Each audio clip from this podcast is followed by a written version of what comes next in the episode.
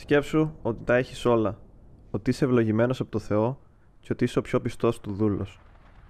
Ότι θυσιάζεις για χάρη του, τον τιμάσαι ευλαβικά, προσεύχεσαι και όλη η ζωή σου περιστρέφεται γύρω από την ιδέα της ευσέβειας προς αυτόν, ο οποίος δημιούργησε τα πάντα στον κόσμο.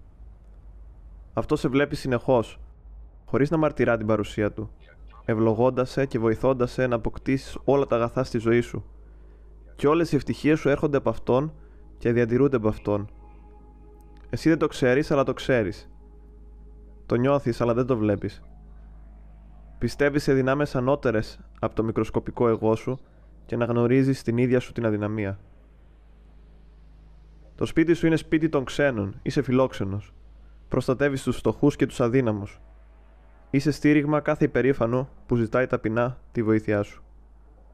Έχεις 10 παιδιά, 7 γιους και 3 κόρες. Έχεις 7.000 πρόβατα, 3.000 καμήλες, 500 ζεύγη βοδιών, μια γέλη θηλυκών όνων και ένα πλήθος βοσκών και πιστατών. Έχεις τα πάντα. Κι όμως πρέπει να δοκιμαστείς. Θα ρωτήσεις γιατί πρέπει να δοκιμαστώ εγώ; Γιατί να δοκιμαστώ όταν έχω περάσει όλες τις δοκιμασίες χωρίς καν να μου έρθουν; Δεν έχει δοκιμαστεί η ίδια μου η πίστη με την καθημερινή μου συμπεριφορά, όταν όλα βαίνουν καλό στη ζωή μου και ό,τι είναι δικό μου είναι του Θεού, ό,τι είναι δικό μου είναι του κόσμου και όλης της οικουμένης. Η απάντηση είναι όχι. Είσαι ο Ιώβ. Μεταξύ Θεού και Σατανά, αυτού δηλαδή που αντιτίθεται, διαφωνεί, συμβαίνουν γεγονότα που καθορίζουν και διαγράφουν το μέλλον σου, συζητώντας για το παρελθόν και το παρόν σου. Λένε, από πού έρχεσαι, αφού περπάτησα όλη τη γη επέστρεψα εδώ, στον ουρανό, απάντησε εκείνος. Έστρεψες τουλάχιστον την προσοχή σου στο δούλο μου τον Ιώβ για να δεις ότι δεν υπάρχει άλλος άνθρωπος στη γη τόσο άμεμπτος, ακέραιος και ευσεβής, τον ρωτάει ο Θεός. Και εκείνος απαντάει, Μήπως δωρεάν και χωρίς αμοιβές είναι ευσεβής, με τόσες ευλογίες και πλούτη που του έχεις δώσει; Όχι βέβαια. Αφαίρεσέ του τα όλα αυτά και τότε θα δεις πως θα σε βλαστημίσει κατά πρόσωπο. Τότε ο Θεός λοιπόν απαντάει στο σατανά. Ιδού, όλα όσα έχει τα παραδίδω στην εξουσία σου. Αυτόν όμως τον ίδιο δεν θα τον αγγίξεις ούτε κατελάχιστο. Βέβαια ο σατανάς μετά από αυτό κάνει ολόκληρο σκοπό της ύπαρξής του να σε δοκιμάσει, να σε φθείρει, να σου φάει με πολλά κουτάλια κάθε χαρά που έχεις στο πιάτο της ζωής σου, να παίξεις με την ψυχή σου, να σε κάνει να κλαις, να οδύρεσαι και ακόμα χειρότερα να διαμαρτύρεσαι και να ψάχνεις να κατηγορείς. Ξεχνάς ότι είσαι άνθρωπος, ότι δεν είσαι αναμάρτητος και σκέφτεσαι να ρίξεις τον πρώτο λίθο. Δοκιμάζεσαι και όπως κάθε δοκιμασία δεν ξέρεις πότε τελειώνει. Τα προβλήματα πολλά, άλυτα και μη ανατρέψιμα. Συμφορές και κακά μαντάτα. Τα ζώα σου χάνονται, οι υπηρέτες σου πεθαίνουν και τα παιδιά σου τα πλακώνει η στέγη του σπιτιού σου. Υπάρχει γυρισμός.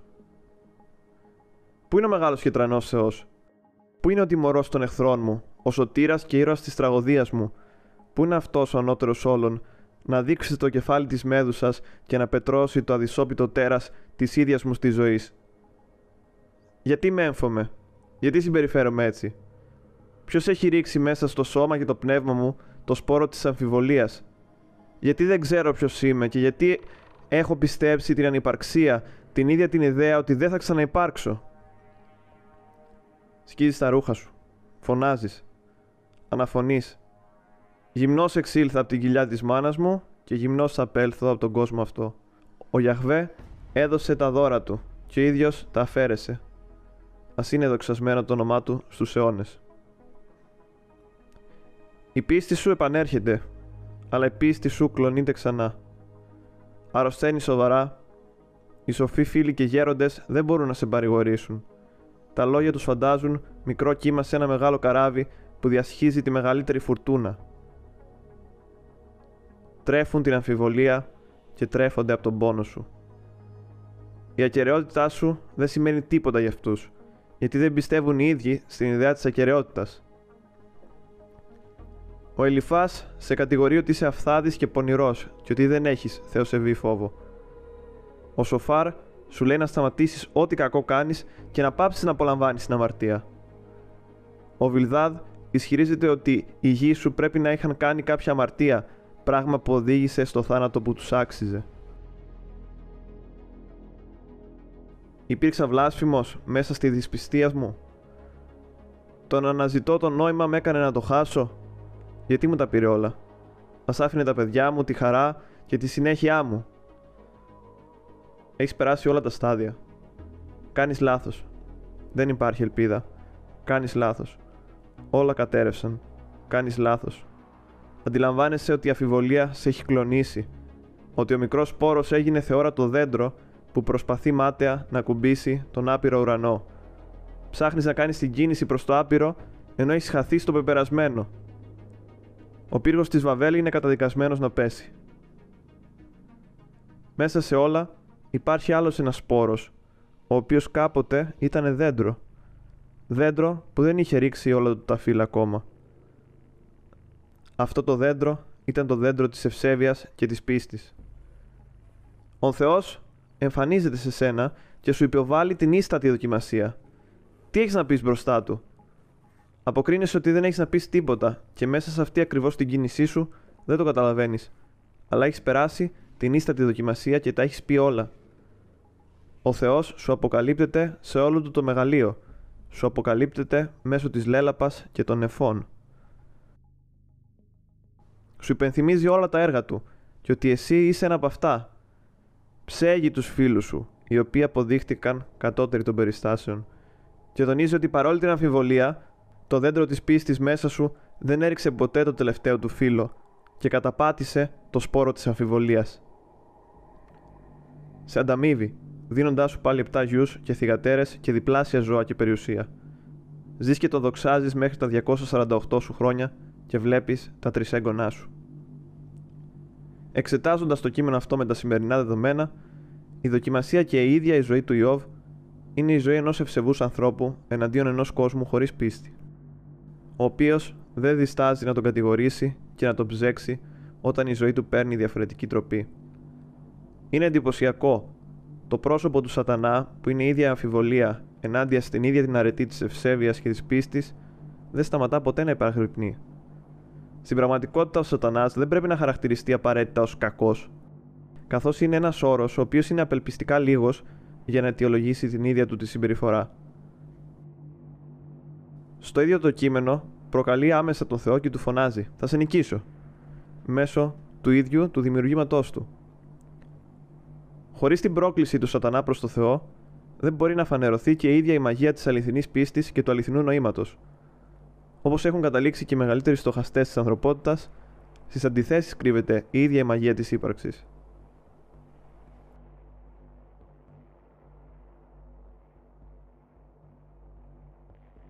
Φάουστ Μελετώντας πρόσφατα τον Φάουστ του Γκέτε με μεγαλύτερη συνέπεια από ό,τι στο παρελθόν, αντιλήφθηκα ότι ο αρχικός διάλογος μεταξύ Θεού και Μεφιστοφελή στην αρχή του έργου είναι σχεδόν εξ ολοκλήρου παρμένος από το βιβλίο του Ιώβ με την ιστορία να παίρνει παρόμοια τροπή. Και ξεκινάει έτσι. Μεφιστοφελής. Επειδή κύριε ξανά με πλησιάζεις και ρωτάς πώς πάμε στη Δευτέρα παρουσία, και ξέρω πως χαίρεσαι να με κοιτάζεις, σου λέω, ακόμα υπηρετώ την εξουσία. Συγγνώμη που δεν ξέρω παχιά λόγια να λέω, και ο κύκλος σου με με θέλει να διασκεδάσει, το πάθος μου θα σου δίνει ξανά το γέλιο, αν το γέλιο δεν είχες πια ξεχάσει. Δεν ξέρω να μιλάω για γη και για πλανήτες, των ανθρώπων βλέπω μονάχα τις ήττες. Του Θεού το μείωμα δεν άλλαξε καριέρα και είναι τόσο θαυμαστό όσο την πρώτη μέρα. Ίσως περισσότεροι να γνώριζε ευτυχία αν το επουράνιο δεν του χάριζε στο φως. Το είπε λογική και το έχει ο καψερός, πιο πέρα για να ζει και από την κτηνοδία. Κι αν η παρομοίωση κύριε δεν σας πειράζει, σαν ακρίδα μακρυπόδα μοιάζει που συνεχώς πετάει και χοροπηδά και το τραγούδι στιχλόι τραγουδά. Μα όσο στιχλόι και αμπλαγιάζει, η μύτη της στον οχετό βουλιάζει. Απαντάει ο Κύριος. Άλλο τίποτα δεν έχεις να μου πεις. Έρχεσαι μόνο για να κατηγορείς. Το ένα σου βρωμάγει, το άλλο σου ξυνίζει. Ναι κύριε, Στραβά βλέπω τον κόσμο να αρμενίζει. Ο άνθρωπος κατάντησε πηγή των στεγναγμών, τόσο που να το βασανίσω ουδόλως με ρεθίζει. Κύριος. Ξέρεις τον Φάουστ. Τον δόκτορα; Τον δούλο ημών. Και απαντάει μετά ο Μεφιστοφελής. Τι να σας πω, ωραία σας υπηρετεί. Ποτό δεν πίνει ούτε χορταίνει με τροφή. Ο άνθρωπος έχει τρικυμία στο κρανίο. Την τρέλα του έστω κι αν τη συγκρατεί, τη μία ψάχνει το ουράνιο πριτανείο, την άλλη επίγες χαρές αναζητεί. Το πιάνει από εδώ, το φέρνει από εκεί, μα συγκίνηση στο στήθος του δεν κατοικεί. Ο Κύριος Έστω κι αν με υπηρετεί συγκεχημένα, θα τον οδηγήσω σε δρόμο λαμπερό. Ο κυπουρός που βλέπει τα δέντρα ανθισμένα, ξέρει πως βρίσκεται σε κόσμο καρπερό. Μεφιστοφελής. Πάμε στοίχημα, μα το έχετε χαμένο. Αν την έγκρισή σας εξασφαλίσω, στο μονοπάτι μου τον παρασέρνω. Ο Κύριος. Όσο ζει στη γη θα σε αφήσω. Την ελευθερία σου κανείς δεν την ορίζει. Ο άνθρωπος λαθεύει όσο παλεύει. Ευχαριστώ κύριε, αυτό με ανακουφίζει. Το νεκρόν ο κόσμος πια δεν με γοητεύει. Προτιμώ μάγουλα να αγγίζω παχουλά. Με τους νεκρούς δεν θέλω πια να ασχοληθώ. Τους βαρέθηκα, όπως τα γατιά, τον ποντικό. Απαντάει ο κύριος. Σύμφωνοι λοιπόν, πάει καλά. Από τη ρίζα ξύλωσε το πνεύμα και αν το καταφέρεις κρυφά φανερά, πήγαινε το στα δικά σου τα νερά. Έστω κι αν με ντροπή παραδεχτεί στο τέρμα πως ο καλός ο άνθρωπος, όσο κι αν σκοτιστεί, ποτέ δεν ξεγλιστράει από την αρετή. Έχει καλός. Σύντομα θα δράσω. Το στοίχημα δεν πρόκειται να χάσω. Και όταν επιτύχω το σκοπό μου, επιτρέψτε με να χαρώ το θρίαμβό μου. Τη γη θα τρώει και θα χαίρεται, όπως ο θείος μου ο Όφης, που τον ξέρετε. Και να έρχεσαι εδώ, χωρίς άδεια να πάρεις. Τους όμοιούς σου δεν εμίσησα ποτές. Από όλα τα πνεύματα που είναι αρνητές, λιγότερο με πλήττει ο κατεργάρης. Ο ζήλος του ανθρώπου εύκολα χαλαρώνει και είναι επιρρεπής στην ησυχία. Γι' αυτό του δίνω πάντα συνοδεία τον σατανά για να το μαστιγώνει. Σεις όμως τα γνήσια τέκνα του Θεού χαίρεται αιωνίας ομορφιάς τα κάλλη. Αυτό που γίνεται με ευλογία του ουρανού έχει σαν όριο της αγάπης την αγκάλη. Και το όραμα που βλέπετε αχνό να αιωρείται, με τις ορθές της σκέψης, ορθά διατηρείται. Στον Φάουστ, η πρόκληση του διαβόλου είναι προς το σύγχρονο άνθρωπο, που όπως και ο Φάουστ, ακόμα κι αν είναι ευσεβής, θέλει να γευτεί από το γλυκό καρπό της Ιδονής. Ο Φάουστ, όπως και ο Ιώβ, τα έχει φαινομενικά όλα. Υψηλή θέση στο πανεπιστήμιο, μελέτες και βιβλία, σεβασμό και αναγνώριση από όλους τους συμπολίτες του που τον έχουν ως πρότυπο, έμπιστου μαθητές που χαίρονται να συζητάνε μαζί του και ούτω καθεξής. Η δοκιμασία του όμως είναι άλλου τύπου.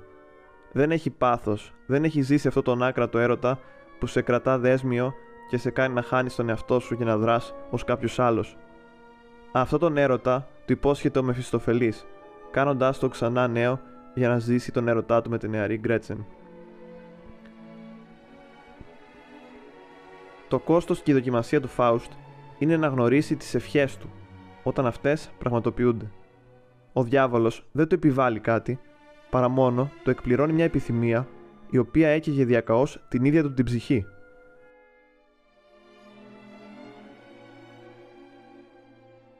Αυτή την ψυχή πουλάει στο Μεφιστοφελή για να μισθώσει τις υπηρεσίες του.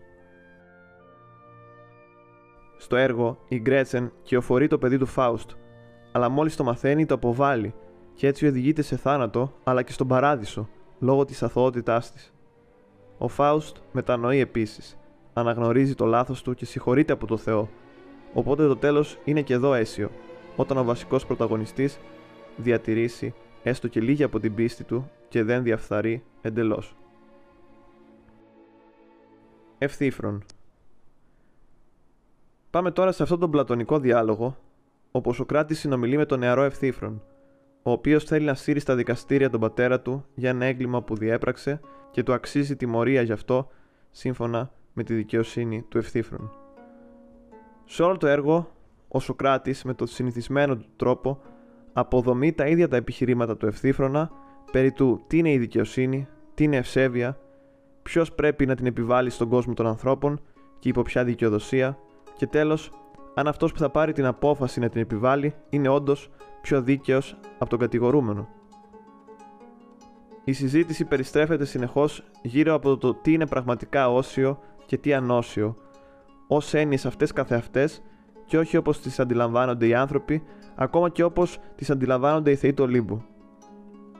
Κάτι που είναι δίκαιο και προσφυλές για το Δία δεν θα είναι για τον κρόνο ή τον ουρανό, καθώς και οι ίδιοι οι θεοί προσαρμόζουν τι είναι δίκαιο υποκειμενικά, σύμφωνα με τον Σοκράτη. Οι θεοί λοιπόν έχοντας ανθρώπινα χαρακτηριστικά δεν είναι ούτε πανάρετοι ούτε πανάγαθοι. Ο Σοκράτης θέτει και το απόλυτο ερώτημα, το οποίο είναι το εξής. Οι θεοί αγαπούν το ευσεβές επειδή είναι ευσέβεια ή κάτι είναι ευσέβεια επειδή αγαπιέται από τους θεούς; Πάμε να τα αναλύσουμε λίγο. Αν αποδεχτούμε ότι το ευσεβές υπάρχει πριν ή μαζί με τους θεούς, τότε αποδεχόμαστε ότι το σύστημα κανόνων είναι προϋπάρχον και πρέπει όλοι να κινούμαστε ως προς αυτό, προκειμένου να ακολουθήσουμε το απόλυτο. Αν κάτι είναι ευσέβεια επειδή αγαπιέται από τους θεούς, δεν είναι απόλυτο και κατευθείαν τίθεται στη σφαίρα του υποκειμενικού. Δηλαδή ορίζεται κατά το δοκούν είτε από τους θεούς και είναι εξίσου μεταβλητό από τους ανθρώπους. Απορρίπτεται δηλαδή κάθε προσπάθεια δόμησης μιας απόλυτης έννοιας για την ευσέβεια, η οποία μετατρέπεται σε σχετική και ακόμα και εμπορεύσιμη. Καθώς, αν η ευσέβεια είναι ευσέβεια επειδή αγαπιέται από τους θεούς, εμείς ως άνθρωποι θα λατρεύουμε τους θεούς ωφελημιστικά και προσμένοντας κάποιο κέρδος από αυτούς.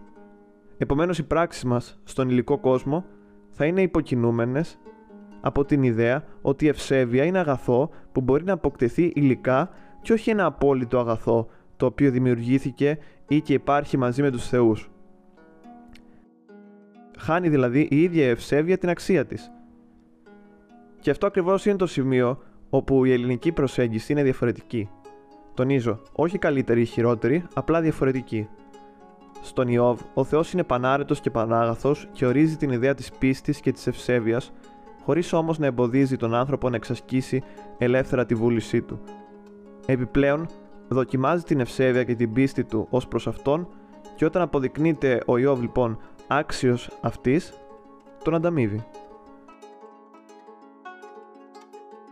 Στο Φάουστ, ο δόκτορας δεν είναι τόσο ισχυρός όσο ο Ιώβ υποκύπτει ολοκληρωτικά στον πειρασμό της άκρατης Ιδονής, αλλά στο τέλος καταλαβαίνει ότι έσφαλε και επιστρέφει στον ίσιο δρόμο. Στον ευθύφρον του Πλάτωνα δεν υπάρχει αίσιο τέλος. Δεν υπάρχει καν τέλος. Δεν έχουμε πάρει απάντηση για την έννοια της ευσέβειας, ανταυτού παίρνουμε μια συνεχόμενη αμφισβήτηση, η οποία όμως είναι εξαιρετικά γόνιμη και όπως ο Σοκράτης μας αφήνει να καταλάβουμε ότι το μόνο που ξέρουμε για τον κόσμο είναι ότι δεν ξέρουμε τίποτα πραγματικά.